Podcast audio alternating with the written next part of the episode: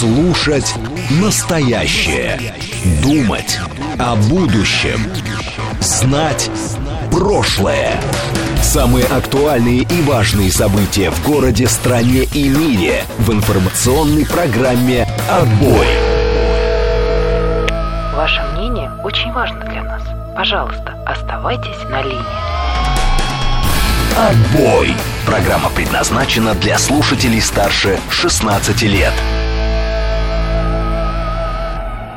18:06 в Москве. Это вторник, 4 июля. 4 уже июля, второго месяца. Да? Программа «Отбой» на радиостанции «Говорит Москва». У микрофона Александр Асафов.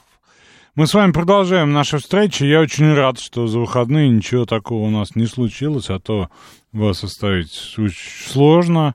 Собственно, уйдешь в выходные, а там как начнет всякое случаться, да, и приходишь во вторник, хоть цветы вон выноси. Вот, но выходные были более-менее, да, честно говоря. Хотя происходит масса чего. Не понимаю, насколько для нас с вами это актуально, насколько привлекает наш интерес, насколько резонансно. Пузатый Жожень напоминает, что сегодня День независимости Соединенных Штатов. Спрашивает, сколько их там лет. Вот. Да кто их так знает? Кто ж считает? Какая разница? Это же не наш день.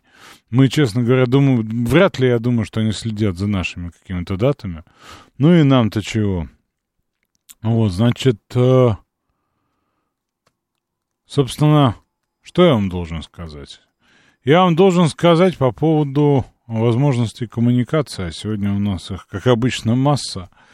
Для того, чтобы посмотреть видео, если оно вам интересно, вы можете перейти на YouTube пока еще. Вы можете, соответственно, подключиться к Телеграм-канал радиостанции, там тоже есть видеотрансляция. Радио «Говорит МСК» он называется. Вот, вы можете, конечно, ВКонтакте открыть страничку радиостанции, там тоже видео. Вот, для того, чтобы с нами пообщаться, вам нужен Телеграм. Это удобнее всего. То есть, может, он вам и трижды не нужен, но, тем не менее, для этого это удобно. Вы берете телефон, в котором у вас установлен Телеграм. А там находите поиск, например, на вкладке чата, он наверху, и туда вбиваете незатейливые латинские буквы. В одну строчку, да, без пробелов. «Говорит МСК-бот». И у вас появляется возможность нам писать, а у меня появляется возможность читать. Вот, собственно, с Олегом могу поздороваться, который с нами тоже здоровается. Также есть еще у нас СМС-возможность, но не то чтобы обмениваться, а присылать мне эти самые сообщения посредством СМС. Для этого вам нужен текст придумать и написать его в телефоне, набрать точнее, это же набрать, не написать, да, и послать по номеру +7 925 48 94 8. Вот, и, собственно, Виктор 26-й так и поступает, да, и сегодня я вынужден разгадывать следующее заклинание. Александр, откуда летят? Точка. Дроны 26.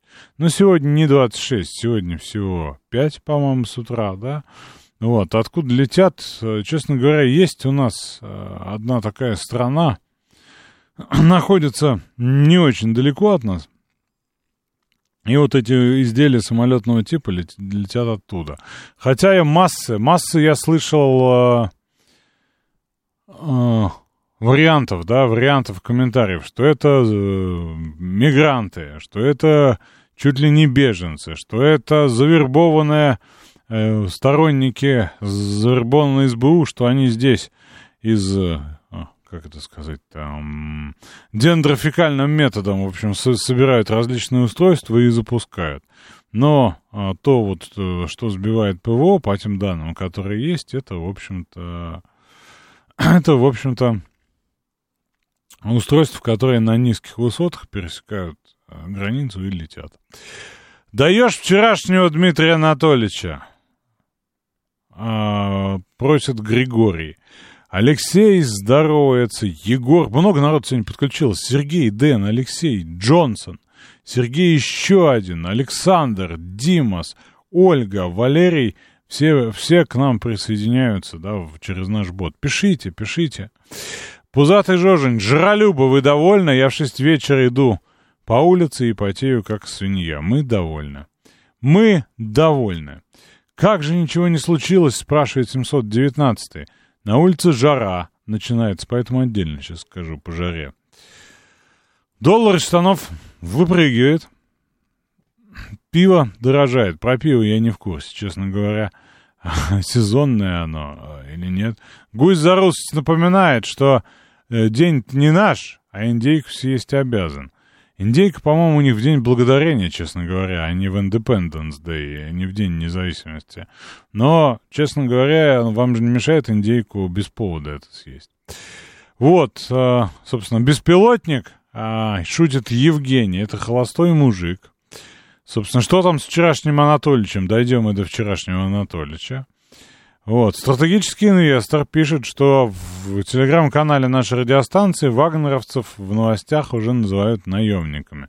Стыдно, стыдно, коллеги. Дмитрий пишет, что живу в Московском. Дроны шли по тому же маршруту, что и в начале июня. Уроки извлечены, и ПВО нас прикрыли. Хохлы прощупывают направления, с которых можно атаковать, или это просто кратчайший курс.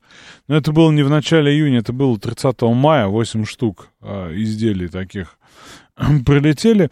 Я думаю, что, как мне кажется, да, это исключительно мое предположение, основанное на той информации, которая у нас есть, да, и, собственно, мое вот такое субъективное мнение. Мне кажется, что, учитывая грядущий саммит НАТО, когда показать пока нечего, да, но надо как-то пока демонстрировать хоть какие-то достижения, вот, мне кажется, маршрут все-таки вел вовнуку. Мне кажется, они решили гражданский аэропорт, да, таким образом накрыть, но вот всех сбили. И в этом смысле по поводу прощупывания направлений и Картаполов говорил, и масса военных говорили на эту тему, что да, они ищут, поскольку, ну, низкие вот эти высоты, да, пролетные, позволяют, и поэтому, собственно, эта ситуация и существует. Так, по поводу погоды я хотел. Да. Дмитрий Анатольевич только что, пишут, разместил что-то новенькое. Честно говоря, еще не видел. Сейчас посмотрю, что там он новенькое. Вот. Так, пересмотреть можно День независимости. Да его давно пора пересмотреть. Не в смысле научно-фантастического фильма в 2 частях. Вот. Пересмотреть в смысле целесообразности и необходимости. Так, значит, погода. В среду в Москве будет 26-28, это говорит нам Вильфанд. В четверг будет уже 28-30. Ожидаются теплые ночи, среднесуточная будет на 2,5-4 превышать норму. Отмечается, что к субботе и воскресенье температура в Москве слегка уменьшится. Не этот ли же самый господин говорил нам о том, что в понедельник и вторник будет такая жара, что всем жарам жара. Почему в среду-то? Они что, подзабыли, что сами нам прогнозировали? Как же так? Как же так снова, точнее, я спрошу. Но на этом я иронизировать над предсказаниями, наверное, закончу. Метеоролог Надежда Тачанова.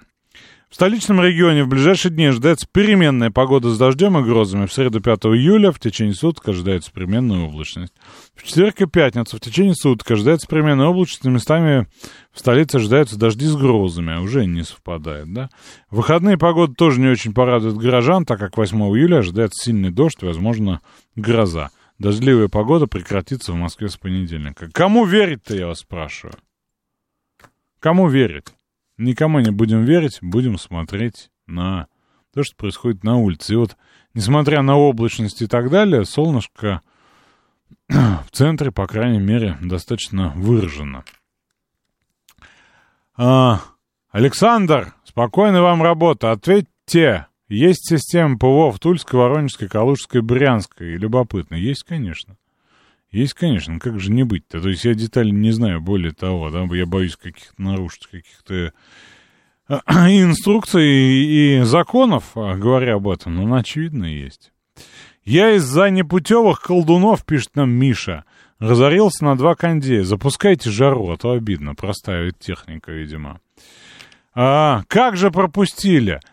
Я об этом только что сказал, скажу еще раз. Смотрите, да, но ПВО штука такая, там, сигнатуры, высоты, обнаружение, рэп, ракеты и так далее. И, насколько я понимаю, да, закрыть тотально все невозможно. Особенно на вот этих самых малых, сверхнизких, как их называют, высотах. Вы же слышали, часто в ветвях деревьев находят то, что там запуталось, да? Вот, и в этом смысле это обусловлено тем, что они летят очень низко. Поэтому они ищут действительно коридоры, они ищут возможности, пути. Их до нас долетает не столько, сколько вылетает.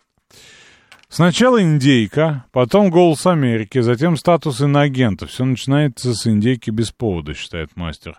Я считаю, что индейка без повода — это очень хорошо, потому что она полезна, да, не содержит жиров и так далее. Осьминог сообщает, что пошли грибы. У нас часто эта тема поднимается с вопросом. Вчера собрал несколько подберезовиков и совсем молодых. Лисичек, гвоздодер, говорит, что книгу вы мне так и не нашли, и из-за вас я медленно схожу с ума и возлагаю ответственность за это на радио, говорит Москва, и его аудиторию. Хорошо, мы принимаем ответственность. Вот. Василий недоумевает, говорит, как же так, всем же понятно, что ПВО полностью прикрыты стратегические объекты и города. Все леса не нашпиговать панцирями. Вот. Я сегодня спорил с деятелем, который утверждает, что плаву запускают наши, чтобы оправдать финансирование. Даже не знаю, что ему сказать. Ну, предложите ему прогуляться, погода хорошая, ветерок там, и так далее. Да, это все. Для того, чтобы понять, что все перекрыть невозможно, достаточно взглянуть на глобус и на размер нашей страны. Это Миша нам сообщает. Вот. Пузатый Жожу, не знаю, насколько это правда. Мне кажется, это какая-то легенда, что во времена Холодной войны была договоренность, что и мы, и они, в смысле, американцы, прикрываем ПВО только один город. И тогда это были Москва и Вашингтон. Александр, каков же ваш прогноз атак дронов на Москву? Их число будет возрастать. Вы знаете, все, что есть подобного, они пытаются и будут запускать. У меня есть предположение, что все, что могли, да, вот из работоспособной номенклатуры различных видов, они запустили. И по мере готовности появления они будут это продолжать. Просто вот эти самолетного типа, они штуки недешевые. И их, с одной стороны, вроде бы осталось Советского Союза много, говорили о более чем сотне штук. Вот. Но мне кажется, на ходу, что называется, вот все, что могли переоборудовать, переделать и отправить, эти самые стрижи, оно прилетело. Вот. Но они ищут, делают, готовятся, поэтому, конечно, какое-то количество будет. Вот, поэтому в этом смысле мой прогноз будет, скорее всего, несостоятельным, потому что, опять же, я действую из выборочной информации, но я думаю, что они все усилия будут сюда вкладывать. Потому что масса чего там летает на линии боевого соприкосновения, и, конечно, вот крупные здоровые штуки, да, они будут пытаться отправлять далеко. Задача же исключительно террористическая, да, то есть это же нас с вами пугать, да, это нас с вами уводить, да, в невротизацию, стресс и так далее. Поэтому нужны какие-то знаковые, да, истории, поэтому вот они будут этим заниматься, увы, но ПВО отрабатывает, и это хорошо. «Вам жара, — пишет Елена, — радость, а хозяйкам стоять у плиты и готовить каково, кормить семью никто не отменял». Елена, честно говоря, все время вспоминаю фразу из великого нашего какого-то сатирика по поводу академика и доярки, да? «Никогда ни один академик не поймет интересов простой доярки, особенно если он не замужем и ни разу не рожал», да? Вот, мегаваттник напоминает, что у нас были накрыты Москва и Питер, в США 2 позиционных района ракет. «Сколько сбиваются на границе и по ходу, а мы Рвем волосы и пишем о тех, что пролетают. Там сбивают десятками, считает Василий. Вот, собственно, тоже прикрывали Москву и Вашингтон не ПВО, а ПРО, противоракетная оборона. Сегодня собрали кастрюльку лисичек, пожарим в сметане, это пузатый Жужин. Присоединяется к нам еще альманах. Вот, я заневротизировался, мне и сейчас плохо. Утром громыхнул рядом с моим домом. А как же под Москвой сбили, если раньше не смогли сбить, Артур? Я, честно говоря, не понимаю, как вам еще это раз рассказать. Ну, давайте по порядку. Летит много. Что-то сбивается в Белгородской и прочих и так далее. Что-то сбивается, еще не долетая до ЛБС. Что-то долетает, потому что тестирует. Тестирует разными устройствами для того, чтобы отправлять вот эти большие. Могли сбить, потому что ПВО, да, укрепляется, оно вот стоит, собственно, появляются новые сигнатуры, новые способы, да, это определить. РЭБ работает эффективно, да, потому что оно и падает от РЭБа там и так далее. Вот. Ладно, давайте к Дмитрию Анатольевичу. Статья. Он у себя положил там видео, по-моему. Я вот, поскольку я с вами общаюсь, да, мне затруднительно на свежего смотреть. Но вчера в российской газете эпоха противостояния случилась. Вот, что оттуда интересного. Это статья, в смысле, да? Замечу одну вещь, которую не любят признавать политики всех мастей. Ядерный апокалипсис не только возможен, но и вполне вероятен. Почему? Задает вопрос Дмитрий Анатольевич. Причина как минимум две. Первое. Мир находится в противостоянии гораздо худшем, чем в период Карибского кризиса, ибо наши противники решили реально разгромить крупнейшую державу, Россию. Они, без сомнения, конченые придурки. Но это именно так. А вторая причина совсем прозаична. Ядерное оружие уже применялось, известно кем и где. А значит, никакого табу. Нет, честно говоря, это вещь, которую не любят признавать не только политики всех мастей, ну и мне кажется, что ядерный апокалипсис не особо возможен и не вполне вероятен. Но Дмитрию Анатольевичу виднее, честно говоря. Вот, видимо, да, он значительно более информирован в своих выводах. Но мне кажется, этот самоубийственный для человечества шаг, ну, мягко говоря, да, вот в таком виде со стратегическим и там тотальным применением, ну, не очень вероятен. Вот, хотя, видите, тема-то раскачивается. Я напомню про часы, да, я напомню часы судного дня. Я напомню про все эти истории, да, пространные, которые публикуются, да.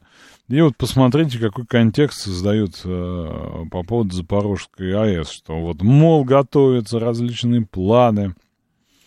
Россия готовится, собственно, к какому-то чудовищному там событию, да, и это... она делает злонамеренно. Я понимаю, что абсурд уже, да, абсурд уже пришел абсолютно в повестку, но как бы подозревать Россию в том, что она себя, да, планирует взорвать, но, мягко говоря, как-то не очень логично, тем не менее, это никого не останавливает. И в этом, собственно, контексте видно, что действие делает кто-то другой, да, кто, например, отключил Запорожскую АЭС от внешнего энергоснабжения сегодня, да. Вот об этом, собственно, в телеграм-канале станции написано. Ренат Иванович Корча, да, об этом пишет. Вот, что отключена украинской стороной в час 07 линия электропередач. Вот, и, собственно, такое уже было, да. Вот, я напомню, что вот инсинуации, да, и спекуляции вокруг Запорожской АЭС, там Зеленский ежедневно, Зеленский и масса других этих спикеров, там Залужный вроде как, да, об этом тоже говорил. Вот, вон Василий цитирует, я не знаю, они оба, наверное, иноагенты, а нежелательные лица, экстремисты и так далее. Арестович в интервью Гордона сказал, что заражение от взрыва Запорожская атомная электростанция будет небольшой и быстро почистим через пару лет. Вот. Ну и, собственно, Арестович говорит, что он не сомневается ни секунды, что Россию взорвет. Ну вот. Я думаю, что да, это подготовка к общественному мнению, провокации будут, и в этом смысле, даже если они, ну, вернее, не так, не даже если, а в том случае, если они будут неуспешными, будет всегда такая отговорочка: мы остановили, мы предотвратили. Именно поэтому они так на эти темы упражняются, да, упражняются много, потому что с контрнаступом наблюдаются определенные сложности, завышенные ожидания не оправдались, они создавались там всю весну, если вы помните, да, оно было назначено на 30 апреля. Ну, в общем, сейчас в первых этих волнах атаки, да, первый эшелон уничтожен. Вот, но есть еще и второй, достаточно масштабный, есть и третий, и эти резервы не тронуты пока. Вот, но тем не менее надо как-то от этого отвлекать новостную повестку. И вот там создается убедительная такая история по поводу того, что, конечно, это сделаем мы. Заявление Дмитрия Анатольевича с совещания по вопросам доукомплектования. Это вот, собственно, свежее, да. По данным Министерства обороны, продолжим работу над доукомплектованием вооруженных сил Российской Федерации контрактниками. По данным Министерства обороны, с 1 января текущего года по 4 июля в ряды вооруженных сил было принято более 185 тысяч человек. Из них, пребывающих в запасе, около 109 тысяч человек, ну и другие категории граждан, которые призваны на службу по контракту. В результате принятых мер и той работы, которая ведется нами и полпредами в регионах, темпы отбора по контракту в июне увеличились до 1400 человек в день. Хочу специально отметить, что попытка вооруженного мятежа никак не изменила отношение граждан к контрактной службе в зоне СВО. Наши контрактники и добровольцы демонстрируют очень высокий уровень поддержки президента государства и готовы защищать свою родину. Только за последнюю неделю контракт с вооруженными силами подписали почти 10 тысяч человек. Мы встречаемся в составе, близком к тому составу, с которым мы с вами занимаемся в рамках работы по контролю за поставками вооружений, военной техники и средств поражения. Я получаю информацию об этом. Пишут, да и журналисты высказываются, военкоры, и о том, что в разных регионах нашей страны находится довольно много конфискаторов, браконьеров, контрабандистов и других нарушителей. Эта техника может быть использована в зоне СВО. Быстроходные катера, автомобили, гусеничная и иная техника. В таких средствах, безусловно, нуждаются наши вооруженные силы, несмотря на то, что мы существенно нарастили темпы поставок. По различным причинам, вполне формальным, конечно, этот конфискат не передается на нужды СВО. Хотя в отдельных регионах об этом уже было сказано, но решение здесь должно быть принято на федеральном уровне, потому что за реализацию конфискованных объектов отвечает федеральное ведомство. Дальше. Я предлагаю Генеральной прокуратуре, ФСБ, Федеральной таможенной службе в необходимых параметрах, наверное, и Росимуществу совместно с региональными органами власти в самый кратчайший срок разобраться с этой ситуацией. При участии Министерства обороны принять меры по оперативной передаче этой техники нашим войскам. Но в целом по делу, ну, про, собственно, конченных, кого там, придурков, да, было посвежее, но это зато по существу. Продолжим обсуждение после новостей. Давайте послушаем, что там хорошего. Слушать настоящее, думать о будущем, знать прошлое. Самые актуальные и важные события в городе, стране и мире в информационной программе «Отбой».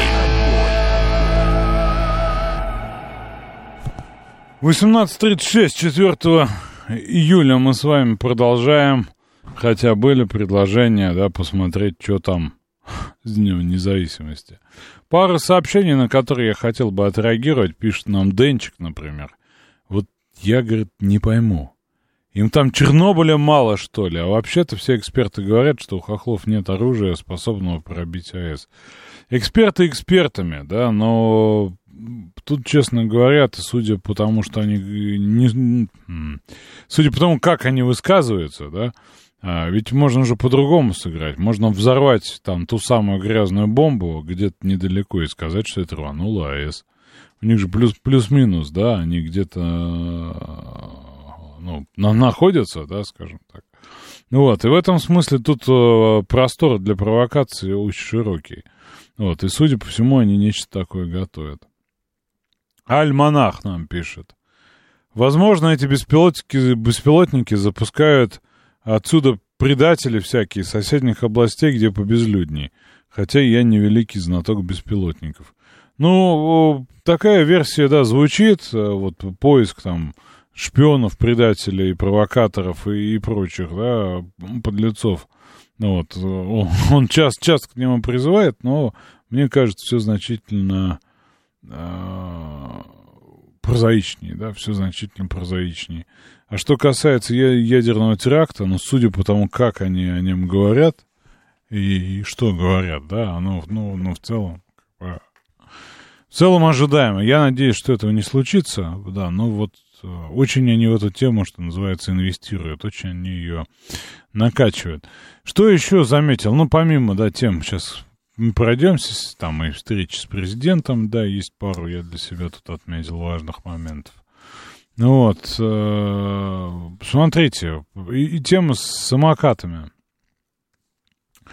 Вот, я за этой темой слежу, да, мы периодически с вами обсуждаем. Вот, значит, Минтранс планирует внести в КоАП штрафы для водителей этих самых СИМов, средств индивидуальной мобильности, за нарушение правил дорожного движения.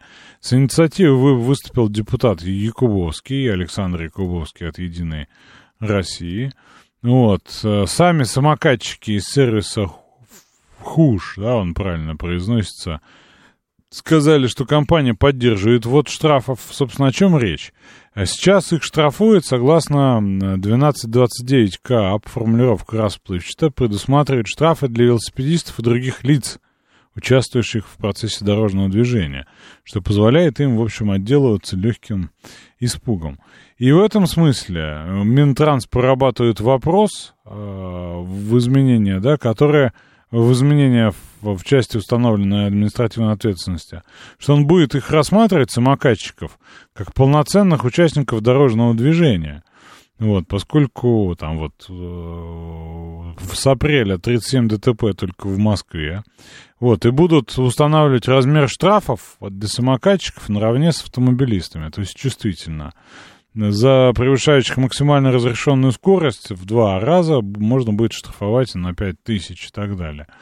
Вот. И в этом смысле сейчас максимальный, там, самый-самый большой штраф 1500, и в этом смысле надо что-то делать. Потому что я вижу, что ГИБДД ведет рейды по ним, я вижу, что по ним работают.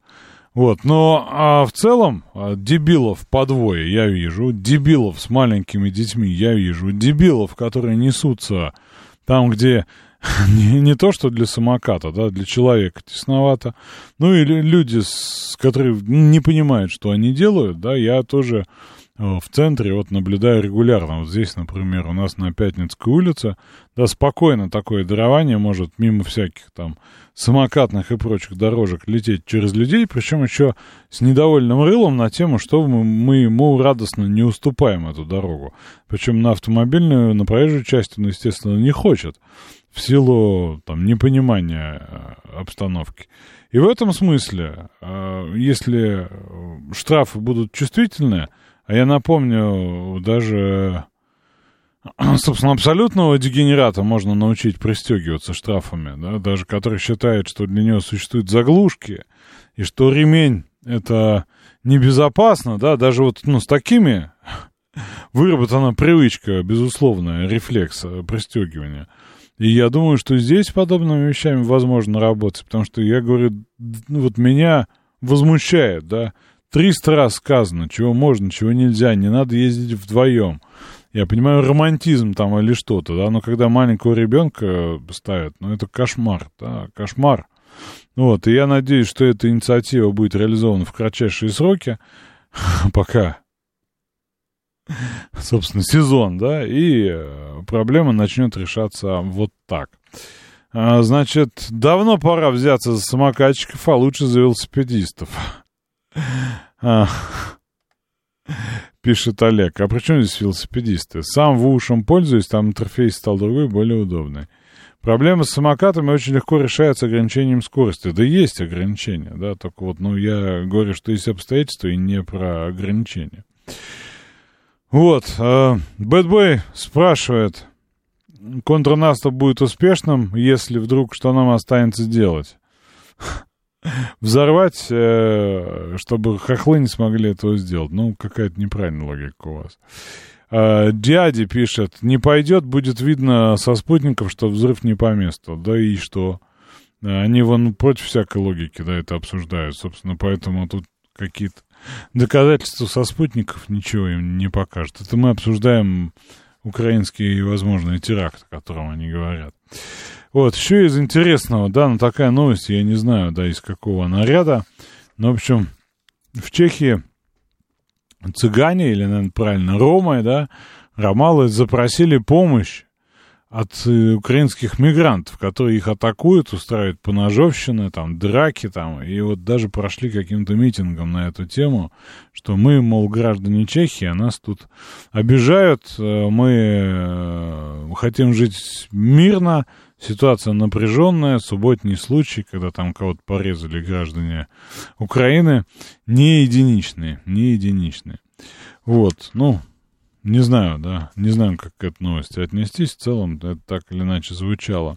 Много пишут про напряженность в Палестине, ситуации в Дженине, да, где, собственно, ведется на западном берегу реки Иордан, ведется целая там войсковая операция, вот, и, собственно, у нее там тоже есть там силовые последствия, и это вызывает там и возмущение нашего МИДа и так далее.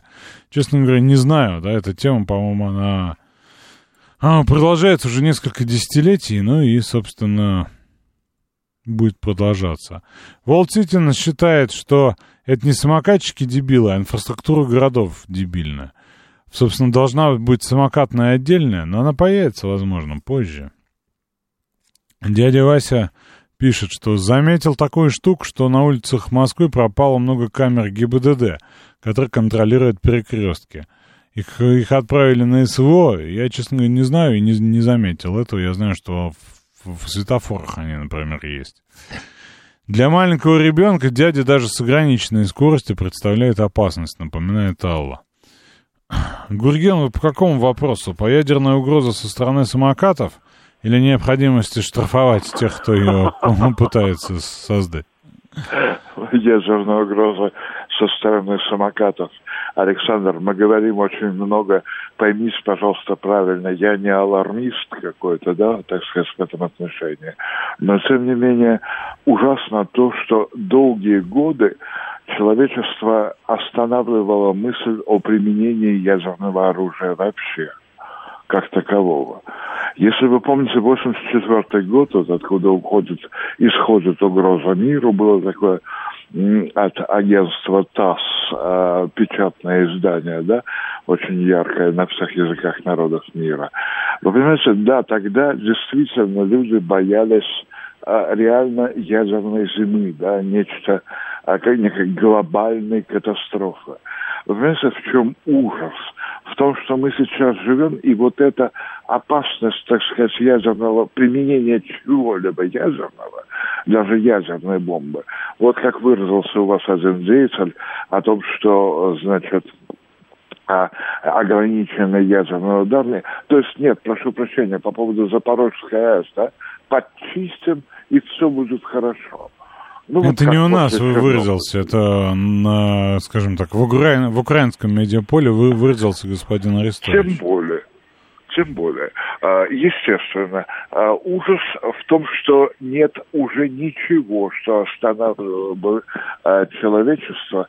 Но, Александр, я не знаю, насколько я в данном случае буду провозгласителем некого здравого смысла, но, знаете, как вот для людей, в общем, наверное, моей ментальной комплекции лучше всего, ну что, молиться. При этом обратите внимание, что вот в в моей религии, в частности в иудаизме, молитва – это даже не столько просьба, сколько повышение самооценки. Потому что сам глагол «молиться» «легитпалел» значит повышать самооценку. Знаете, какая удивительная вещь. Это есть такие своеобразные анекдоты, что зачем еврей приходит к стене плача? Поспорить с Господом Богом, да? А ведь на самом деле, если у человека любой другой конфессии звучит, за что мне это, если что-то серьезное происходит, неприятное в жизни Всевышний, а еврей спрашивает, а за что именно? Вот за какое именно прегрешение, да? Может быть... И был ответ за то, что ты не купил лотерейный билет, да? А, вы знаете, да, а такое чаще всего бывает, между прочим. Мы все люди и человеки в этом отношении... Честно говоря, не силен ни глубоко в иудаизме, за исключением некоторых обстоятельств. Скажите, а подразумевает вообще иудаизм молитвенное общение, не только молитвенный вот такой посыл? Ждут ли иудеи, условно говоря, ответа? Потому что христиане ждут и получают. Знамением или дело... так, ну, бывает. А вот... Смотрите, Александр, здесь очень несложно. Когда к Всевышнему обращались, это, я не помню сейчас какой точно стих, книга Исхода, «Мин хамица карати я, из теснин возвал я к тебе, анани бена хавья, на расширении ответил мне Господь». Понимаете, дело в том, что да, оно постоянно, оно действительно, это не настолько смешно, как может показаться при грубом материалистичном подходе, да, но оно происходит не абсолютно всегда. Нет, это понятно, просто у меня принципиальный вопрос, потому что там же есть и по посмертию вопросы в иудаизме. Ну, что, условно говоря, христианство совершенно четко определяет загробную жизнь, да, есть, собственно, четкое каноническое описание, насколько я понимаю, вот, ну, я не знаю, насколько это тотально в иудаизме, я говорю, я плохо разбираюсь, но я слышал, что основные ветви никакого посмертия не видят, его нет.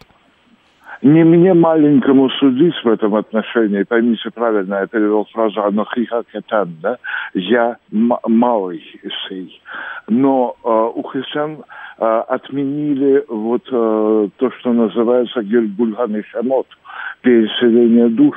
То есть, если мы уходим из этого мира, 40 дней, как мне это понятно, мы пребываем в божественной шхине на очищении, и далее наша душа переселяется в кого угодно. В китайского мальчика, который торгует... Ну, то есть фактически как в индуизме, да? Совершенно верно. Не знал этого. И вот именно Гиргудана Шамот, вот это самое обращение душ, было отменено, чтобы в большей степени надавить на испуг, то есть на вечность. А что касается вечности жизни и ее практической непрерывности в иудаизме, да, это номер один. Ну, можем провести, да, это как бы, но я боюсь, что это будет интересно и вам, и мне, в основном, остальным не очень, да, но я бы поспорил, да, потому что в ряде, скажем так, трактовок я читал иное, но это не тема нашего сегодняшнего разговора, увы, возможно, как-нибудь. Гурген, что по самокатчикам? Насколько самокатчики нарушают ваш диалог с Богом в данном случае? Вы знаете, самокатчики нарушают одним своим живым примером. Слава богу, я еще не столкнулся с ними, так сказать. Лоб в лоб. Ну да, безусловно. Интрамускулярно, простите, внутрипопочно, да, как. Вот. Никак я с ними не столкнулся, благо. Но то, что они себе позволяют, это катастрофа.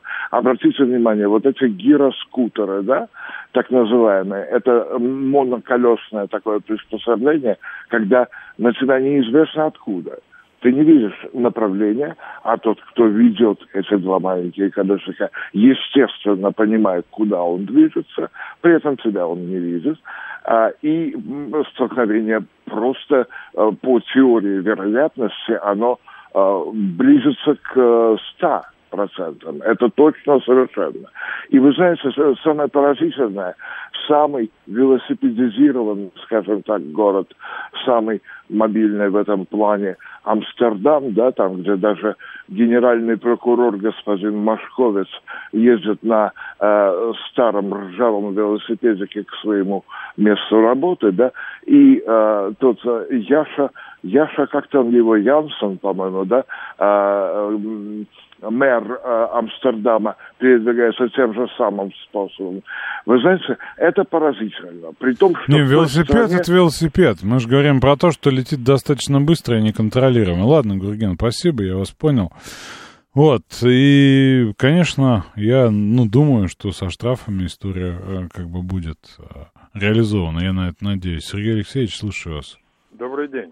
Два слова о статье Дмитрия Анатольевича. Давайте, конечно. Значит, вот политическая востребованность того, что он там рассматривает, она, безусловно, актуальна. Однако, на мой взгляд, вот эта реальная польза от этой статьи не бесспорна. Прочитал я ее внимательно. Статья не отличается, во-первых, всесторонним анализом. Доказательные базы и аргументации слабые. Статья неубедительна, страдает расплывчатостью, неопределенностью и даже в некоторых местах просто небрежностью. Он... То ли привлечь внимание хочет, он пишет, что там, в Сенате больные там, тяжелые русофобии, маразматики сидят, неустойчивый старик в Белом доме. Мы там кормить толстомордых, как он говорит, европейских бюргеров не наша задача. Да и там у них, как он там, есть там своя старая лысая... Позвольте, я цитатами вас сопровожу. Сейчас новое дегенеративное поколение западных политиков явно не отдает себе отчет в том, что они творят и к чему призывают. И, похоже, забыли, какими будут ответные действия с нашей стороны, если провокации зайдут слишком далеко. К счастью, пока местами, как прошлогодний снег, здравый смысл в головах некоторых из них еще сохранился. Дай бог не растает окончательно, потому что тогда действительно конец. Да, вот это все, на мой взгляд, вот так, если по-серьезному, с поста Дмитрия Анатольевича наступательности статьи это не добавляет, а скорее, наоборот, показывает слабость.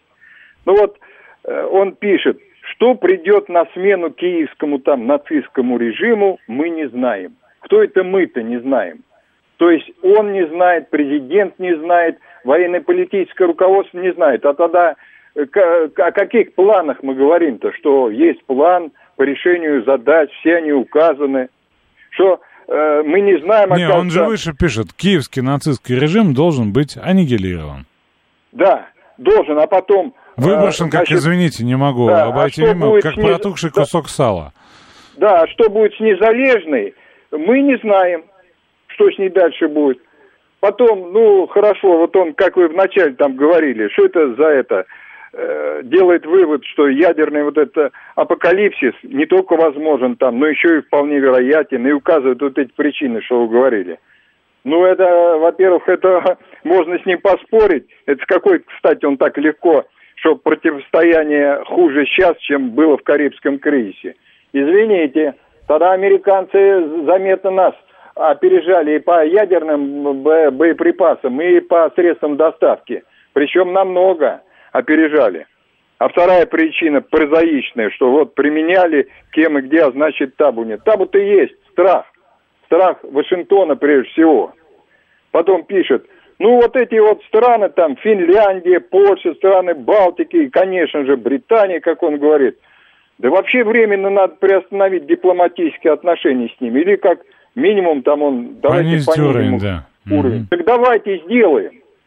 Если вы написали статью с вашей должностью, так если это не осуществится, тогда чего это называется-то? Он же называется, знаете, как это? Позвольте, я вброшу тезис, да? Знаете, так. О, вот. Да. Вы же... Кто, Дмитрий Анатольевич, уважаемый? Это заместитель председателя Совета Безопасности России. Если он говорит, давайте временно приостановим, у меня сразу в голове мысли, наверняка проработали. Сейчас подождем немного раз и действительно аукнут. Я помню там первую статью. Там вы еще... знаете, что мне кажется? Извините, что перебиваю вас. Во-первых, я прочитаю финал этой статьи для тех, кто не читал. Иными словами, я не оптимист. Недаром еще Антон Павлович когда-то заметил, что жизнь, по сути, очень простая штука, и человеку нужно приложить много усилий, чтобы ее испортить. но надежда есть всегда. В чем смысл? Смотрите, дело в том, что вот мы часто обсуждаем, кстати говоря, надо же... И собирались это обсудить, информационную войну, в которой мы там проигрываем, не то что-то, да. И вот здесь мы читаем массу чего, что нам пишут, говорят различные Киссинджеры, там, Кулебы, Дуды и кто угодно. А с нашей стороны, да, вот никакого разящего слова, создающего хоть какую-то ответную картину, ну, за исключением спикеров в различных федеральных ток-шоу. Кстати, что-то я давно не ходил тоже. Вот, мы ничего не видим. И здесь Дмитрий Анатольевич на странице российской газеты, весьма статусного издания, туда показывает, смотрите, мы готовы рассуждать его так. Мы готовы понижать, мы готовы... Ну, мы осознаем проблему. Мы осознаем вашу позицию по поводу ядерной угрозы, да? Вот, и в этом смысле, кто еще, кроме него, вот так подробно и связано на эту тему излагает? Ну, назовите хоть одного. Не вот короткой репликой, да, где-то там на полях комментария к газете «Известий». Вот, а вот так вот полновесно, полноценно, с рассмотрением вариантов, да, с предпосылками и выводами. Кто это делает? Еще в таком достаточно, там, понятном вот публичном жанре. Александр, вот он что сделал, вот я же со своей колокольни смотрю. Для меня это вообще не доказательной базы никакой. Вся его аргументация, она просто слабая. Там, если внимательно почитать, пишет о внешних врагах и говорит и внутренние враги. А что это за внутренние враги? Хоть бы и перечислил их в скобках-то. То есть, когда условно, я подчеркиваю, да, условно Арестович ляпает просто из башки, да, и мы начинаем сразу безоговорочно к этому относиться с неким доверием, да, и считаем, да, насколько это реально. То есть это ничего. Когда любой из наших врагов, там, Байден, условно, говорит, что мы проиграли войну в Ираке, да, это тоже. А от Дмитрия Анатольевича мы требуем предметнейшей, проработанной доказательной базы. Ну, как-то нелогично. Нет, такая должность требует статьи такой, она должна быть наступательна. А то тут и туда, и сюда, все расплывчато, не договаривает. Нет. Это мое мнение, так сказать, я могу ошибаться. Ну, давайте мы позволим быть не совсем конкретным и в своем телеграм-канале про ублюдков и выродков, и в статьях про обезумевших, как он пишет, массово высокообразованных гинекологов, которые блестяще рулят, или рулят, как правильно, да, рулят, наверное, европейской экономикой. Я рекомендую полистать, по крайней мере, эту статью. И она не только той цитаты, которую я вам зачитывал прекрасно, но и там. Они свято уверовали в гении своих инструкторов, всемогущество неограниченного бабла и силу хваленой нацистской техники. Почитайте, там есть забавные места. А мы с вами новости послушаем и пойдем по нашей повестке дальше. Слушать настоящее. Думать о будущем. Знать прошлое. Самые актуальные и важные события в городе, стране и мире в информационной программе «Отбой». Ваше мнение очень важно для нас. Пожалуйста, оставайтесь на линии. «Отбой». Программа предназначена для слушателей старше 16 лет. 19.06 в Москве, вторник, 4 июля. Вот есть несколько заявлений. 640-й в СМС-сообщениях. При всем уважении к Дмитрию Анатольевичу, человеку его уровня, нужно быть менее эмоциональным. С уважением, Андрей. Свято место Жириновского пусто не бывает, и Медведев на него метит. Роман Иванович. А кто услышит эти разящие слова, кроме нас же самих? Мы зачем-то цитируем западные разящие слова, а наши разящие слова они цитировать не будут, считает мастер. Вот, и вот я специально пошел сейчас, да, даже пришлось мне включить VPN, чтобы посмотреть, что же пишут про Дмитрия Анатольевича западные СМИ. Пишут, реагируют, это их беспокоит, пишут публикации в различных, ну, вот этих западных больших СМИ. Так что слышит ли Дмитрий Анатольевич? Слышит. И, возможно, слышат потому, что он как раз-таки эмоционален, да? Потому что они вот пишут, что он на такой должности находится, да, что это неспроста, да, вот это все. Это не просто эмоциональное мнение одного блогера. У нас звонок есть телефонный, да, слушаю вас, алло. Алло. Алло. Да. Добрый вечер, Александр. Здрасте. Вот Чем мы привязались к Дмитрию Анатольевичу? Занятой человек, ездит по предприятиям военным, курирует изготовление оружия. Не только, он и, собственно, контрактников он курирует. А вы слышали, что это все заметки, за него пишет Проханов? Нет, не слышал, но это очень смешно. Ну вот и я слышал это как раз, вот эту историю, он сам говорил, что все заметки в основном пишут для него он. Поэтому Дмитрий Анатольевич очень слабую роль играет в этом отношении. То есть, может быть, и есть какие-то... Вы пропали. Ну, честно говоря, я такого не слышал. Это прям, что называется, свежая такая волна домыслов. Да нет, конечно, не пишет. Не пишет Александр Андреевич за Медведева. Другой стиль. Совершенно другой. Вы в эфире, Дмитрий. Слушаю вас. Да, Александр, добрый вечер. Про Проханова вообще в точку, на самом деле. Прям вот я сейчас... Вы просто не знаток. Вы не знаете, как пишет Проханов. Я слышал, по крайней мере, ответ на вопрос.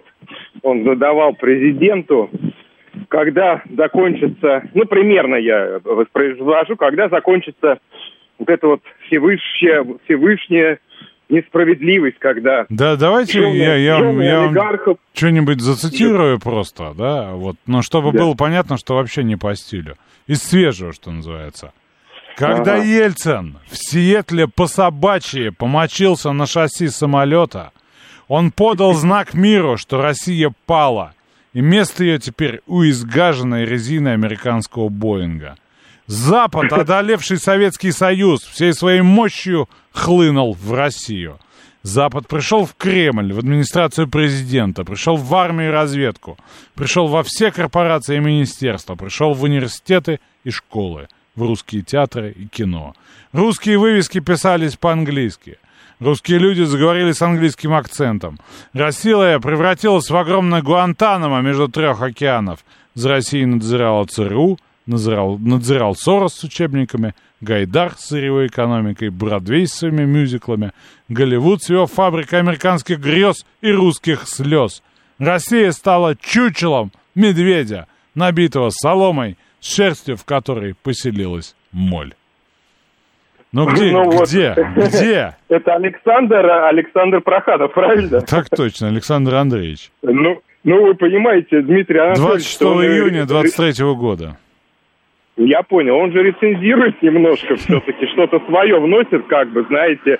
Мы заблудшие, грешные, стократ обманутые, посыпанные пеплом сгоревших городов Донбасса, умытые слезами вдов, обмотанные кровавыми бинтами русских пехотинцев.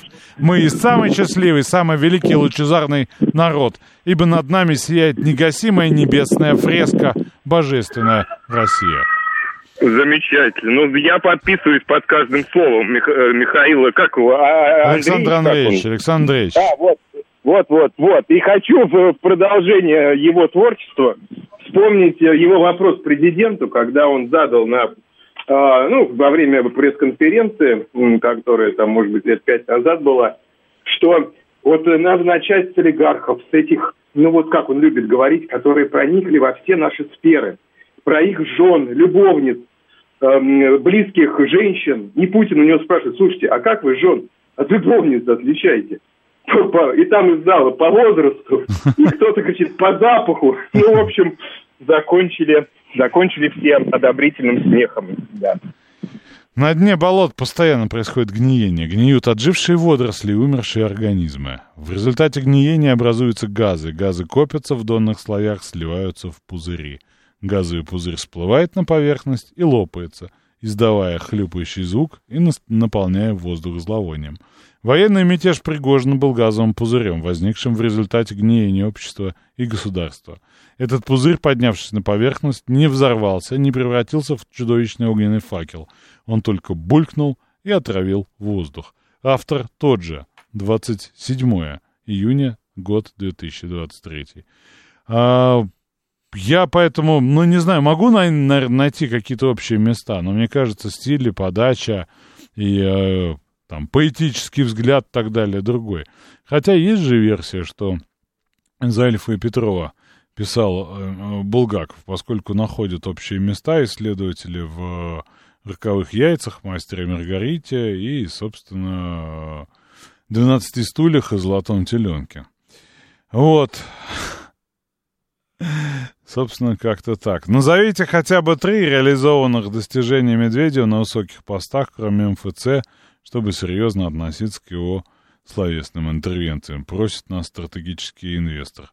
Ну, у нас тут не клуб любителей, клуб не сбор, не сходка подписчиков, поэтому, собственно, не по адресу, наверное, не адвокат я ему, но и с той же стороны не прокурор. Вы в эфире, слушаю вас, алло. Алло. Да, здрасте. Здравствуйте, я на «Спутник» звоню. Вы попали на «Говорит Москву», все-таки, скажем так, выбирайте корректнее эти самые номера в ваших телефонных книжках. Тоже на радио, да не туда.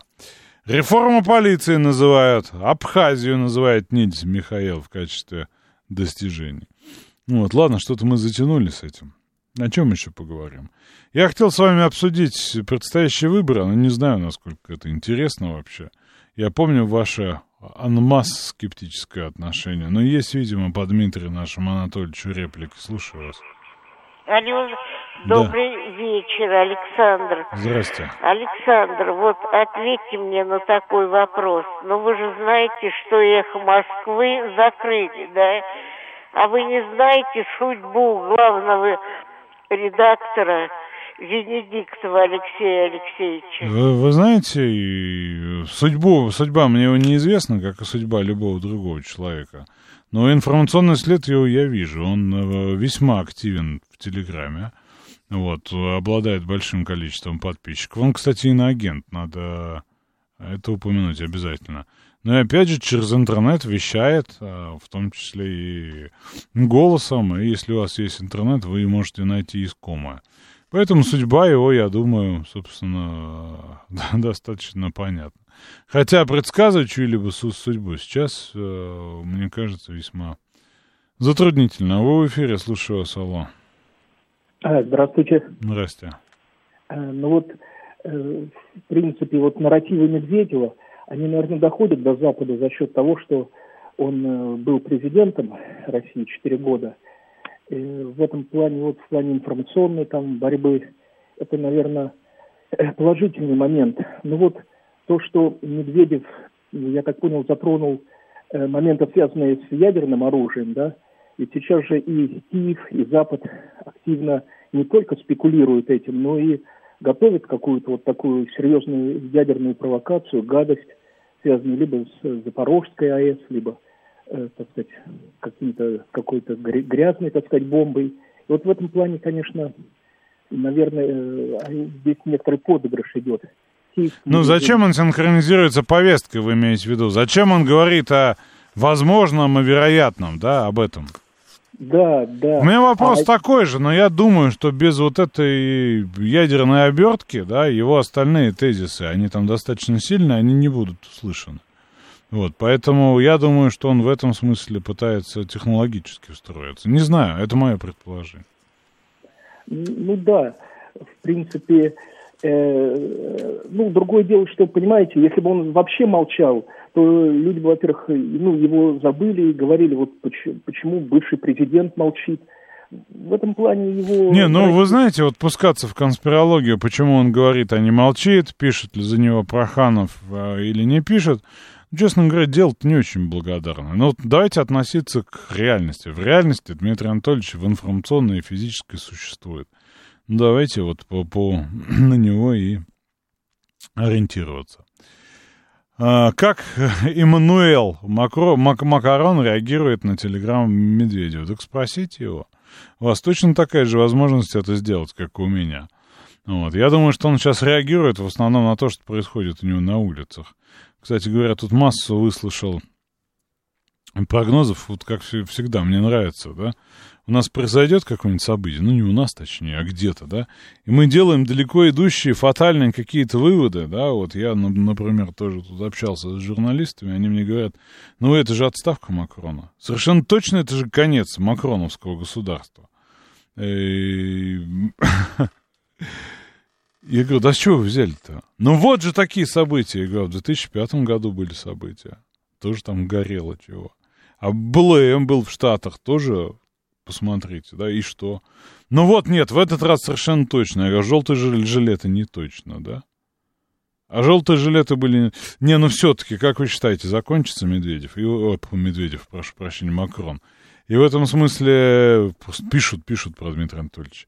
И в этом смысле, знаете, вот эти прогнозы, что доллар закроется буквально послезавтра, а Байден впадет в циклическую деменцию буквально сегодня, ну, ближе только к вечеру, да. Ну вот, что там еще случится? Во Франции произойдет переворот, и к власти придут потомки выходцев из стран Магриба, ну и так далее и тому подобное, да, вот мне кажется, что все-таки история несколько сложнее. Но эмоционально мы хотим это услышать. Когда же Запад догниет? Когда же во Франции они там все сожгут? Когда же? Но все-таки, мне кажется, надо как-то иначе про это. Да, Сергей, слушаю вас. Да, добрый вечер, Александр. Здрасте. Меня Сергей зовут. Я знаю.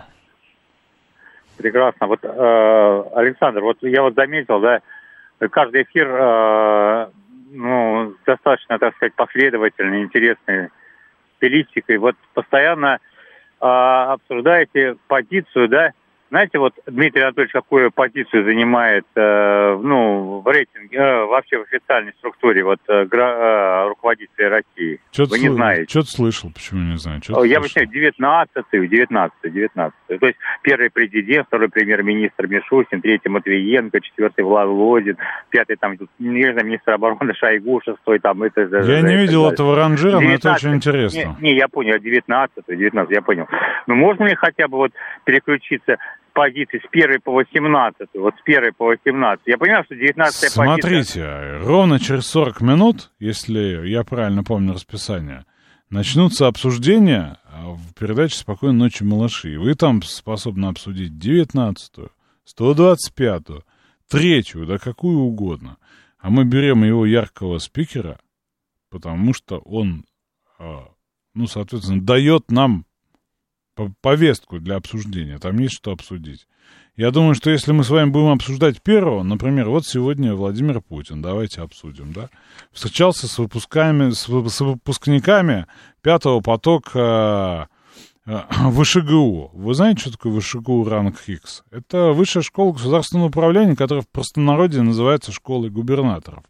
И вот пятый поток, да, закончил обучение, да, это... кадровый президентский резерв. Это очень важная для государства история, да? Но насколько вам это интересно?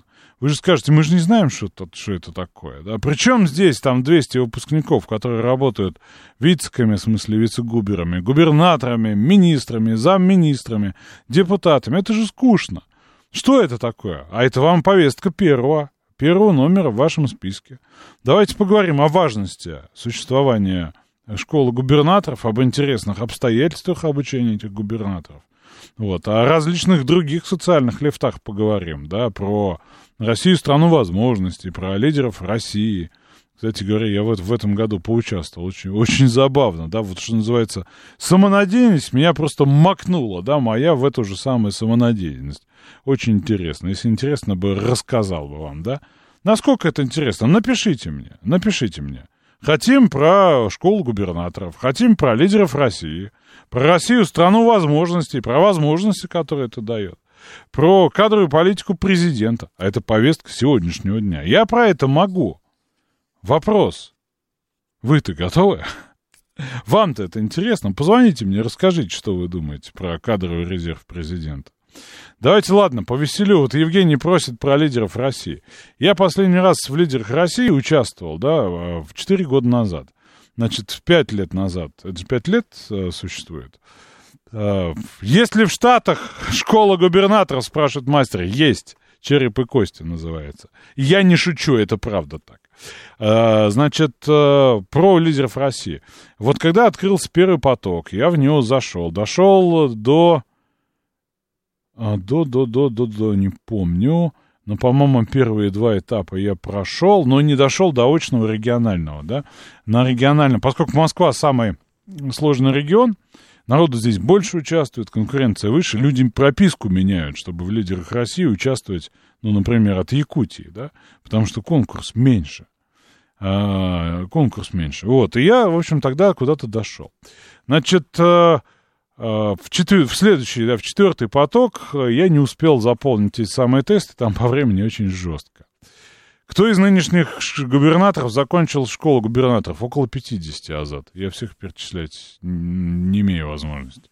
И в этом году, и до меня долетели все эти анонсы и так далее, что открывается новый поток лидеров России.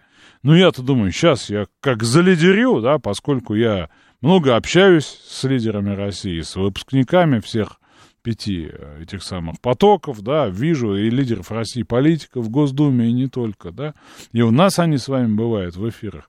Думаю, ну, мне сам Бог велел в лидер России в этом году пойти. Я торжественно зарегистрировался, собственно, там тесты, там вот это все задание творческое, записал видео, все, там, получил оценку своего жизненного пути, своих компетенций, исходя из первых вот этих подходов, и видеоинтервью свое, да, тоже, которое я туда загрузил. Собственно, пришло время тестов. Русский язык, на логику, на соображалку, на мотивацию, на ассоциативное мышление.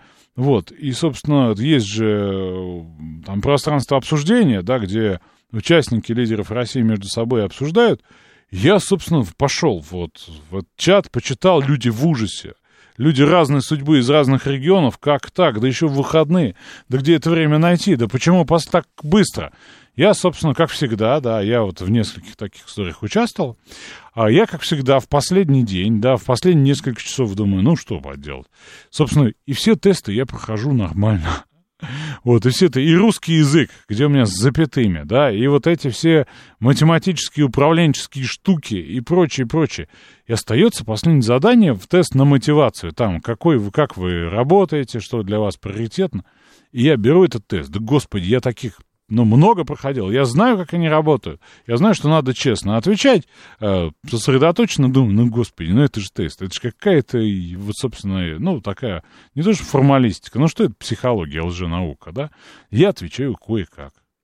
Я отвечаю на вот этот тест по поводу, как вы принимаете решения на работе, даете вы приоритет общению с коллегами или выполнению задач, боитесь ли вы сложных задач, а там, вот такие есть там психологические эти ловушечки. Я отвечаю на этот тест левой ногой, считая, что я русский прошел, управленческое прошел, ассоциативное прошел. Что вот это за фигня мне осталась? Фу, она не влияет ни на что. И я пролетел на ней. И мне именно по ней не хватило 60 баллов для результата, для того, чтобы пройти на следующий этап. Я так смеялся над своей самонадеятельностью. В следующий год обязательно пойду, да, и буду уже внимательно относиться даже к тем заданиям, которые мне кажутся, нетрудными, вторичными и так далее. Но вот это смешно, что называется, лицом макнулся в свою самонадеянность. Очень интересно. А так бы сейчас бы участвовал в следующих этапах, и, может, вам бы рассказал, каким лидером России по итогу я стал. Но вот могу признаться, как я, что называется, попал ногами в жир. По поводу школ губернаторов, да, интересная история, но вот вообще, там много кто ее проходил, много кто ее заканчивал, действующих губернаторов много, да, и губернаторы новой волны, так называемые, и депутаты новой волны есть. Ну вот, есть там много внутренних историй, например, да, такая. В школе управления Сенеж, где проходят в том числе и эти занятия тоже, мастерская управления Сенеж это называется, да, вот, там есть такое пространство, которое называется аллея губернаторов, вот. Это же вопрос, почему? Почему вот мы считаем аллею губернаторов, да? Высаживают они там какие-нибудь деревца. Мы же так видим, да, жизнь великих-то. Вот. Что-то такое там происходит. Какие-нибудь таблички ставят, да? Нет. Оказывается, вот там была такая аллейка. Достаточно длинная, километра вроде 1,5, точно не помню. Вот. Привезли несколько КАМАЗов. Асфальта, лопаты. вот эти самые оранжевые спецовки и сказали: граждане губернатора, берите и кладите.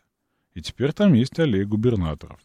Это один из методов, которыми работают над их, собственно, навыками, знаниями и так далее. Руками ты попробуй. Руками вот возьми, сделай. И потом мы тебя послушаем, как ты будешь в своем регионе говорить о дорожном строительстве. Да, вот, ну, собственно, поддержав. Это один из эпизодов. И вот эта тема с президентским кадровым резервом и в таком его... вот подразделений в таком и его режиме мне представляется очень правильной и важной. Потому что мы говорим, что начальник у нас, ну, как бы, кто у нас начальник? Человек высоких должностей, но мы же к начальнику относимся-то скептически. Что он там знает? Видит своего начальственного пуза, кресло через две вертушки, да? Вот. А, ну вот, собственно, эти новые подходы, которым 10 лет, между прочим, да, вот, они дают результаты. И я вот губернаторов знаю разных, и те, кто прошел через эту школу, вот, они, собственно, совершенно по-другому видят жизнь, чем те, кто находится на этих позициях, да, исходя из другого опыта. Готовят ли будущих губернаторов по военной специальности? Ну, по некоторым знаю, что они сами проходят подготовку, в том числе и медицинскую, и как раз вот это желание учиться чему-то новому, оно появляется там, в рамках ВШГУ. Вообще это люди с несколько иным, да, взглядом на вещи. Я говорю, мы относимся к ним стереотипно, что, ну, вот что человек в пиджаке, в галстуке, в рубашке, но научился что-то нам через интернет, да, вещать. А это, ну, на самом деле, другие люди. Я поэтому вот к губернаторам, прошедшим эту школу, отношусь совершенно иначе, чем ко всем остальным. Эндрю пишет: я полуфиналист конкурса лидера возрождения ДНР. И у нас были очень нестандартные задачи на очном этапе. И из наших уже есть назначение на госслужбу. А из лидеров России их масса, да, я знаю лично, да. Вот. Евраев запретил плевать в Ярославле. Ну, а чем плохо, кстати говоря. У вас, Григорий из ПБ, топот котов был ночной запрещен, поэтому тут уж как бы проплевать, мне кажется, очень хорошая инициатива, потому что иной раз... Я вот нет-нет стараюсь на людей-то вообще не смотреть, как они себя ведут, потому что понимаю, что взрослого человека переучить очень сложно. Но, тем не менее, меня бывает это задевает. Ладно, рассказал я вам про повестку 19-го, про повестку 1-го. После выпуска новостей посмотрим еще на что-нибудь. Слушать настоящее. Думать о будущем. Знать прошлое. Самые актуальные и важные события в городе, стране и мире в информационной программе «Отбой».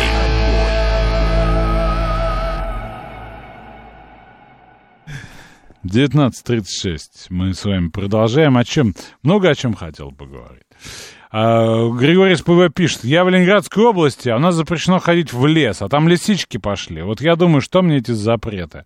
Это же в конце концов не скрижали Моисеева. Ну, Михаил, слушаю вас. — Да, здравствуйте, Александр. — Здрасте. — Ну, про кадровую политику поговорим?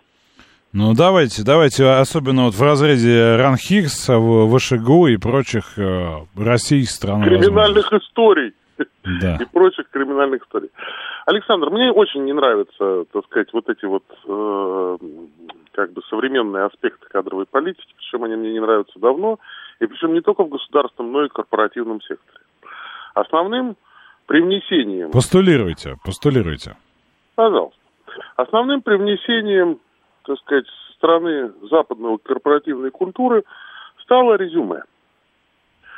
И это не то, что... Curriculum vitae, ЦВ, так называемое. Да. Вот. И вот этот CV, оно стало, так сказать, заменять объективные документы. Раньше называлась кадровая справка, справка-объективка, трудовая книжка. Объективка, да. Да. Там о тебе писали. А сейчас ты рекомендации давали, да. Да, а сейчас ты о себе пишешь. То есть, как человек себя похвалит, такую он работу и найдет.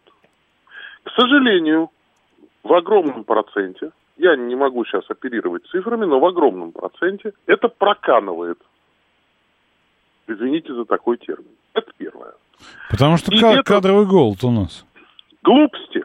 Глупости, Александр, глупости. Никогда не произносите кадровый голод там, где, так сказать, знают, что такое кадровый голод.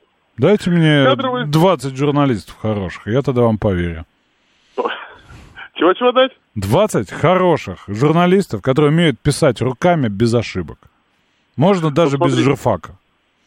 Вот смотрите, правильно вы говорите, но это не кадровый голод. Это отсутствие нормального рекрутинга.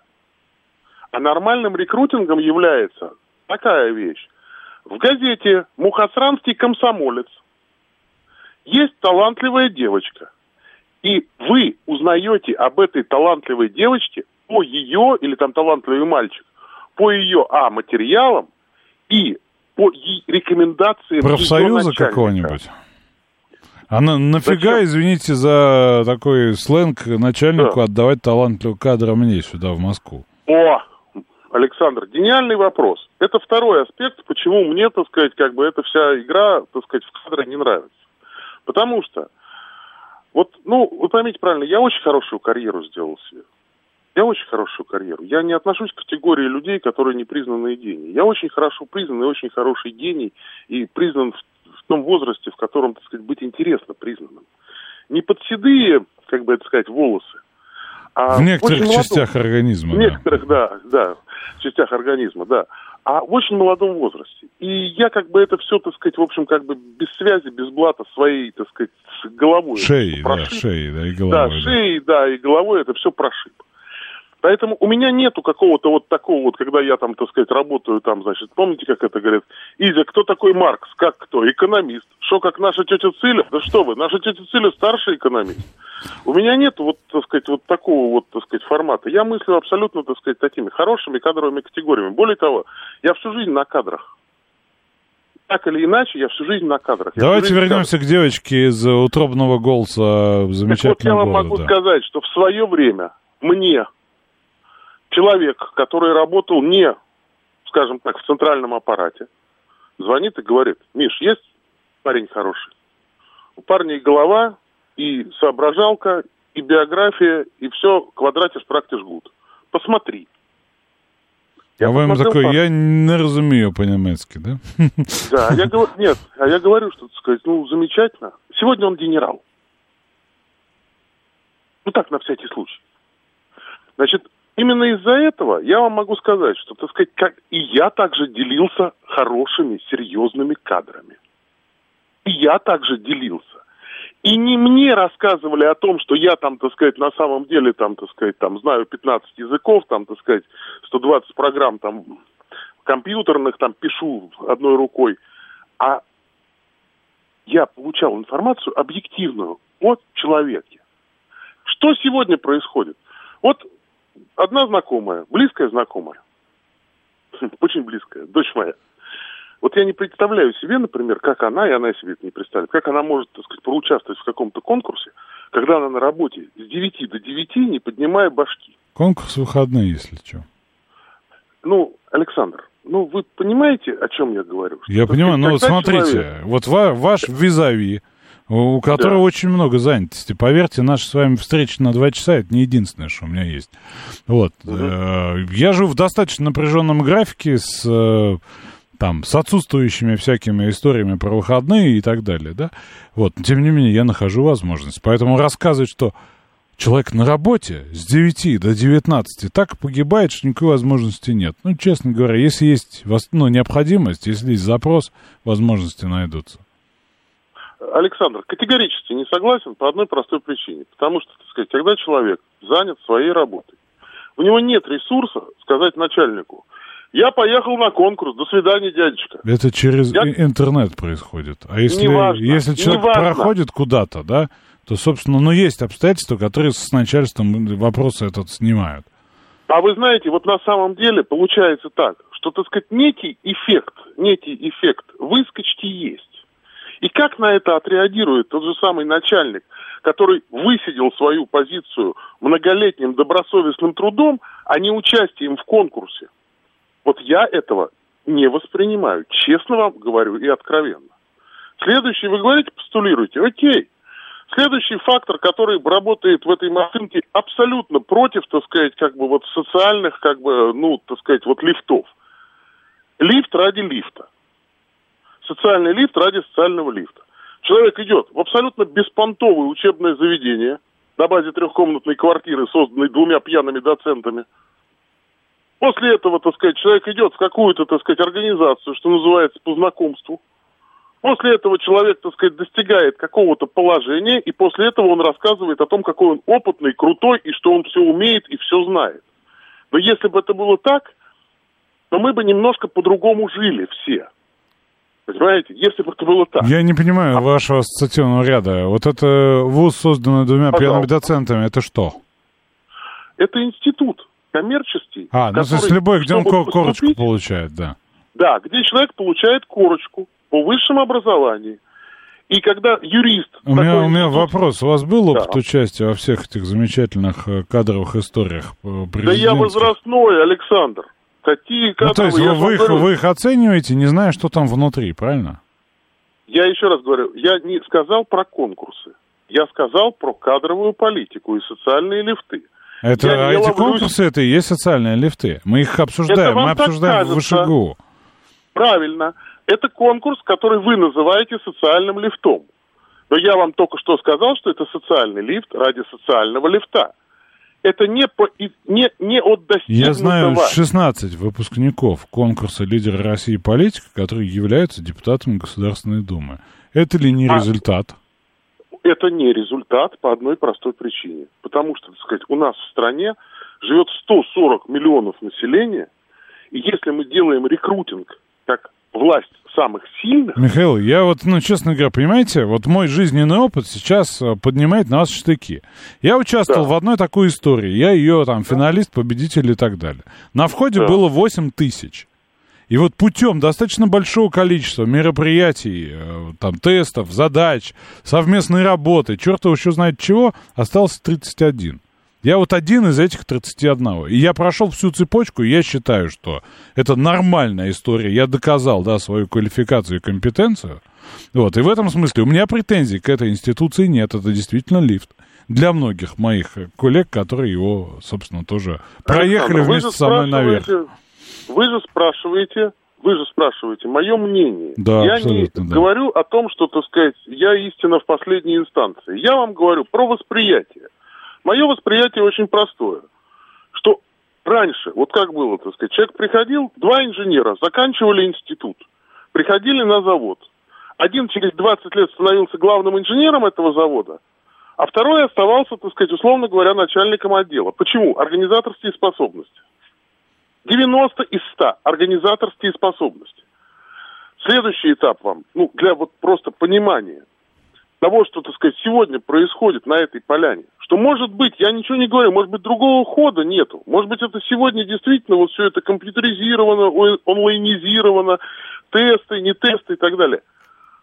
А где здесь кадровая ошибка? Ассессмент это называется. Да, а где будет кадровая ошибка? Вот как она будет оцениваться, а ее не будет. Ее не будет, потому что если у нас человек, так сказать, такой вот, так сказать, красавец, то пока его на лапе, так сказать, не примут на взятки, то, соответственно, так сказать, он у нас идеальный. Пока он, так сказать, не попадет под какую-то... Да, честно говоря, я не понимаю, откуда вы берете эти выводы. Почему он идеальный-то? Почему он не человек? Они точно так же за преступление садятся в тюрьму. Такие истории тоже есть. Я не говорю про преступление. Я вам говорю про то, что критерий эффективности человека, который вот через вот эти социальные лифты, так сказать, прошел. Какой критерий эффективности по данной должности? О, хорошо. Но на этот вопрос ответ у меня как раз есть, да? Пожалуйста. Как я уже сказал, порядка 50 выпускников ВШГУ, которые мы с вами обсуждали, вот, стали губернаторами. И многие стали губернаторами неплохими. И у них есть свой KPI, да, по которому меряется эффективность губернаторской деятельности. Он не публичен, но его в публичном поле обсуждают. И там масса есть каких вот этих самых категорий, да, которые они выполняют, в том числе инвестиционная привлекательность региона, например, да. Да, борьба с лесными пожарами. Там в том числе, я тоже знаю всю эту тематику, в том числе. Вот вы сказали где, я говорю вот. Правильный ответ. Но только этот ответ касается, скажем так, точечного выбора точечного человека, который работает совершенно в других координатах. И не факт, что он в данной ситуации среди всей региональной элиты и среди всей региональной власти, как руководитель, самый сильный. 50 из 89. Правильно. Ну, Александр, вы мне сейчас, так сказать, как бы оппонируете, потому что, так сказать, вы как бы... Я лицо пристрастное, безусловно, да. Я буду в этом принимать участие, я вам больше скажу. Принимайте. Но есть вопрос в том, что я еще раз говорю, что концептуально я категорически не согласен с тем, чтобы человек просыпался... Хорошо, вы не согласны. Где мне взять 20 журналистов, скажите? Ну, вам реально сказать, где их взять? Да, реально, прям реально. Дело в том, что если вы мне расскажете, иди в вузы и разговаривай с будущими выпускниками, это дело не работает. Нет, ни в коем случае, никаких вузов. Вы просто-напросто адресно берете всю провинциальную журналистику, так сказать, провинциальные СМИ, просматриваете, так сказать, 50 человек, и после этого, там, условно говоря, с 40 из них пишете, так сказать, какое-то индивидуальное предложение. Это делается просто вот по щелчку пальцев и почти за бесплатно. То есть вам это ни во что не обойдется. Ну, бумага там, я не знаю, там что. Да? Где вы говорите, что вот мне нужно, так сказать, вот такой вот, я ваши материалы видел, мне это самое, да? Это первый ход. Это на предмет «хочу-не хочу».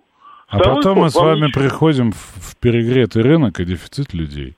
И вот эта история, она не срабатывает. Ну, она не срабатывает, потому что я ее проходил. Михаил, ладно, я прошу прощения за то, что прерываю, но мы уходим в какую-то пикировку по теме, да, по которой у нас полярное мнение, и мы не договоримся. Давайте послушаем Ростислава, он нам сейчас какой-нибудь нагонит такой мистики, что мы забудем про все конкурсы с вами. Слушаю вас. Добрый вечер, Ростислав. Вот, Александр, почему-то никто из этих блестящих губернаторов никогда не параллелит с президентом России, не думает, вот, что называется, дуриком, не пустят. Поэтому школа назначенных губернаторов, от которых ничего не зависит, нет конкуренции. Вы знаете, вот, в вашей жизни многое зависит от хорошего врача. Это правда. Я рекомендую вам обратиться, да, поскольку вы постулируете настолько безумные какие-то, ну, типа вещи, да, что с ними даже спорить не то, что сложно, да, я не понимаю как, поскольку вы противоречите себе буквально в одном предложении. Есть масса предположений, почему так. Вы пытаетесь развеселить меня, вы веселите нашу аудиторию, вы веселите себя. Но это как бы не очень уже становится интересно. Интересная беседа. Я всегда готов поддержать даже про рептилоидов. Но, честно говоря, здесь, когда вы формулируете... намеренно ложную, да, как бы ложный посыл, но это не очень красиво. Вы в эфире, слушаю вас, алло. Алло. Да, здравствуйте. Здравствуйте, Александр Валерьевич. Вы знаете, меня вот, честно говоря, тоже немножко так напрягает ваше удовольствие, связанное с вот этими конкурсами всевозможными. Потому что, мне кажется, это вот чистой воды какая-то профанация. У меня двое или трое знакомых, я уже как бы по возрасту так достаточно возрастный человек, участвовали в нем. И я с ними общался на эту тему. И они говорят, все сводится по большому счету к умению решать вот эти, скажем так, смысловые либо логические задачи. Кто из них прошел до конца? Есть такие? Нет, не дошли до конца. В вопросе содержится ответ. Вот я тоже не дошел, но поскольку я вижу массу историй, да, как это работает, у меня есть, ну, про это некое свое видение. Давайте поговорим с теми, кто прошел. Доехал на этом социальном лифте куда-то. Да, это было бы не безинтересно. Вы в эфире, слушаю вас. Да, здравствуйте. Ну, я, конечно, не из тех. Я просто могу сказать, что я сторонний наблюдатель, да. Но я хочу сказать такое свое мнение. Мне кажется, что во главу угла все-таки время выставляет нам задачи, чтобы человек ставил задачу не свое личное, так сказать, благосостояние, участвуя в этих конкурсах. А там про благосостояние ничего нет, там одна жертвенность. Да, вот именно, что он должен быть готов к жертвенности, чтобы он должен свою жизнь посвятить служению людям, понимаете, вот. Самое главное, чтобы он умел это делать. Вы знаете, там одно из самых сложных для меня лично упражнений было, вот, Там же есть разные этапы, в том числе и очные в таких историях. И они, в принципе, схожи, судя по тому, что я общался. Вы оказываетесь в помещении с абсолютно незнакомыми вам людьми, причем которые вам представляют собой конкурентов. Вот вы знаете, что у вас, допустим, в помещении 100, а должно остаться 50. Но ваша задача – вести совместную деятельность. Вы должны познакомиться, договориться, разделить направление работы и работать вместе для достижения общего результата, который будет оцениваться так же, как и ваше умение взаимодействовать с незнакомыми людьми. А потом, бабах, вы вот только как-то договорились, там, Вася, Петя, понятно, этот может то, этот все, да, ну ладно. Потом будем делиться, кто лучше, кто хуже. Главный результат, а вас бабах, и вы через несколько часов оказываетесь в абсолютно другом коллективе. И еще раз делаете то же самое, да. И вот это весьма сложно, это к вопросу, да. Вот мы высоким пиететом, да, говорим о людях. Он должен хотеть служить народу, он должен уметь с людьми разговаривать. Он должен уметь в стрессовой для себя ситуации с ними научиться найти общее. Не разделиться, как мы любим, по принципу, да, ты такой, а я сякой, ну, собственно, мне подать так, а мне сяк. А найти общее моменты и быстро научиться договариваться. Вон Андрей подтверждает, 3 раза полностью меняли команды. Да я знаю, что это правда, Андрей, я же участник тоже. Вот, и это вообще непросто. Это кажется, что я найду язык с кем угодно. Вы с соседями его не можете найти. А тут люди, ну, которые с вами в целом конкурентны, да. Вот, Андрей, позвоните, расскажите, как оно было. Но, наверное, уже не сегодня. Время остается все меньше и меньше, к сожалению. Вы в эфире, слушаю вас, алло. Да, добрый вечер. Вот долго разговаривали, Ярослав меня зовут, долго разговаривали с Михаилом. Я хочу сказать, что при всем уважении к его опыту, потому что датчик нет, скорее всего, отцы. Да, вот пример советской регистратуры, которой, я надеюсь, в том числе и СВО, она спасет. Почему? Потому что вот мое поколение, например, супер сильно относится к этим инициативам, потому что, а как иначе такие кадры, если все, скажем так, по связям, по знакомым, этот выпускник такого... Ну да, когда у каждого генерала есть свой сын, да, про это историю. Конечно, и поэтому такая система хоть как-то добавляет прозрачности. То же самое ЕГЭ. С одной стороны, ЕГЭ все хаят, да. Лично я поступил в один из топовых вузов страны, во многом благодаря ЕГЭ. Там еще был внутренний экзамен, я его тоже хорошо сдал. Но если бы не ЕГЭ, в этот вуз мне бы, как человеку, грубо говоря, из семьи пролетариата, был бы... Доступ заказан, да? И сейчас я вижу, приняв решение 30 лет поменять частный сектор на государственный, я вижу, что я прохожу школу, вот, которую вот, участники конкурса проходили во время конкурса, не проходят, да, и будут проходить. Я прохожу ее на собственном опыте, просто вот в госучреждении, где на ровном месте просто тебя начинают, ну, как сказать... Выводить из зоны комфорта, если по-модному. Если по-модному, да. И вот вопрос только в том, насколько ты справишься. Если ты не можешь справиться с коллегами на работе, найти с ними общий язык, а какие тогда пафосные фразы будут служить России народу, а народ — это и есть люди, которые в электричке тебя потерят, пнут, в метро еще что-то сделают, или те, которые уехали из страны, их нужно как-то возвращать и интегрировать обратно в, так сказать, патриотически настроенное общество и так далее. Поэтому я за конкурс, и мое окружение за конкурс. Спасибо вам. Спасибо вам. Ну вот в целом, что могу сказать? Да, мы, конечно, представляем, как нам найти идеального сотрудника, как нам воспитать идеального специалиста, да, и, собственно, поздыхать о том, что в электрике мало почему-то народу идет. Это же вопрос, в том числе, и смены подходов. И то, что вот такой подход, он рабочий, это совершенно очевидно, хотя мы, конечно, относимся к этому не так. Мы считаем, что нам нужно... Вот чтобы, как в Макдональдсе, который ушел из страны, он сначала с тряпкой год убирался в отхожем месте, а потом дошел до бургера крутить. Ну, не так это, увы, да, уже это не наша история. И поэтому больше новых подходов, больше возможностей участникам СВО, например, да, я считаю, что они должны идти в исполнительную власть. Это была программа «Отбой». Забыл сказать, мы с вами увидимся теперь только в пятницу. Хорошо провести эти дни.